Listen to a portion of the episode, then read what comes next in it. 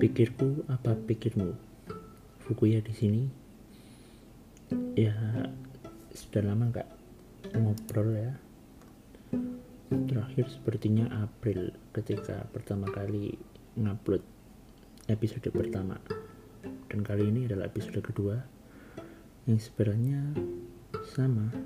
Saya rekam karena urgensi dari diriku sendiri banyak fenomena yang telah kualami mungkin pendengar juga sudah mengalaminya fenomena ketika seseorang menawarkan bantuannya. Ada yang bisa dibantu? Kepada kita.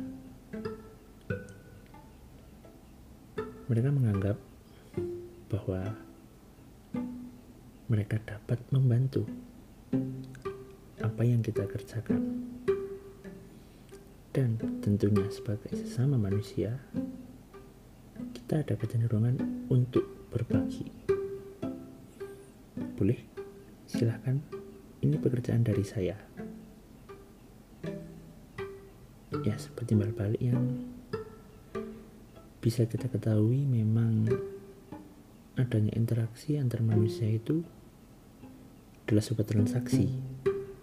Saling membutuhkan saling menolong dan ditolong.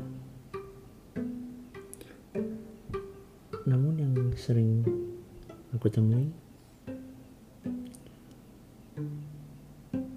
mereka yang menawarkan tolongan itu mengerjakannya iya memang mengerjakan tapi yang ada justru menambah pekerjaan kita. Karena hal yang mereka kerjakan jauh-jauh dari standar kita.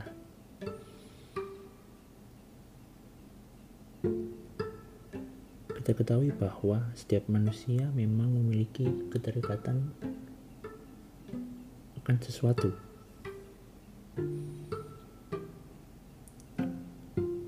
Pernah saya belajar tentang place attachment di perkotaan atau keterikatan pengunjung. Sebuah ruang terbuka. Atau lebih mudahnya begini. Mungkin itu terlalu teoritis ya. Kita menggunakan perumpamaan ketika kamu memiliki benda yang paling kamu sayangi. Kamu cenderung untuk merawatnya namun ketika ada benda asing yang belum tentu kamu pahami, yang belum tentu kamu sayangi, tentu rasa untuk menjaganya tidak setinggi dengan barang yang kamu sayangi atau barang yang kamu pahami. Kurang lebih seperti itu.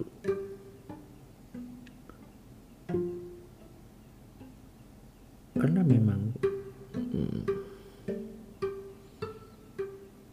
kalau kita membahas tentang rasa kepemilikan atau keterikatan tadi di mana kalau dalam konsep perkotaan? Jalan tidak selalu bermarka namun marka dapat menolong rute perjalanan dari mereka yang menggunakannya. Marka dan jalan secara tidak langsung terikat.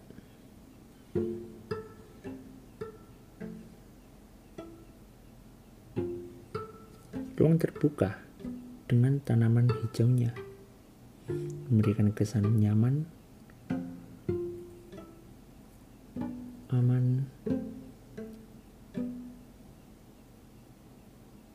dan juga nuansa tenang bagi para pengunjung taman. Tanpa adanya tanaman pun, taman juga bisa tetap berfungsi. Seperti contoh, taman bermain yang cenderung dihiasi oleh paving dan bangunan hiburan seperti ayunan. Tetapi hadirnya tanaman memberikan keterikatan bagi pengunjungnya untuk lebih sering kembali ke taman tersebut atau tetap di tempat tersebut.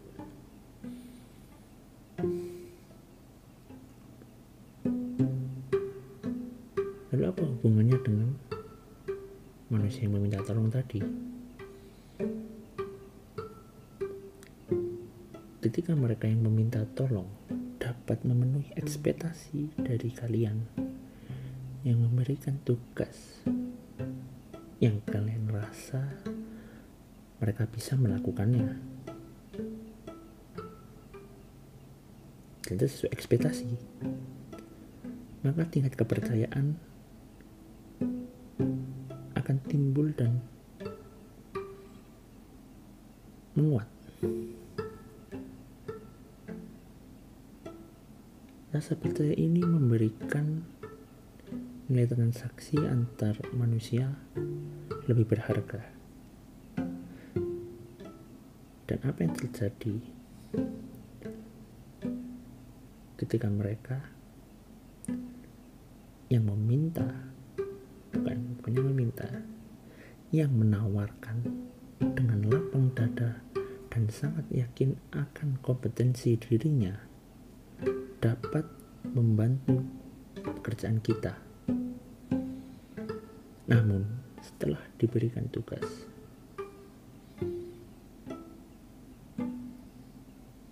dia memiliki standar yang jauh berbeda dengan apa yang kita mau. Tentu value mereka secara transaksional akan turun dan rendah di mata kita.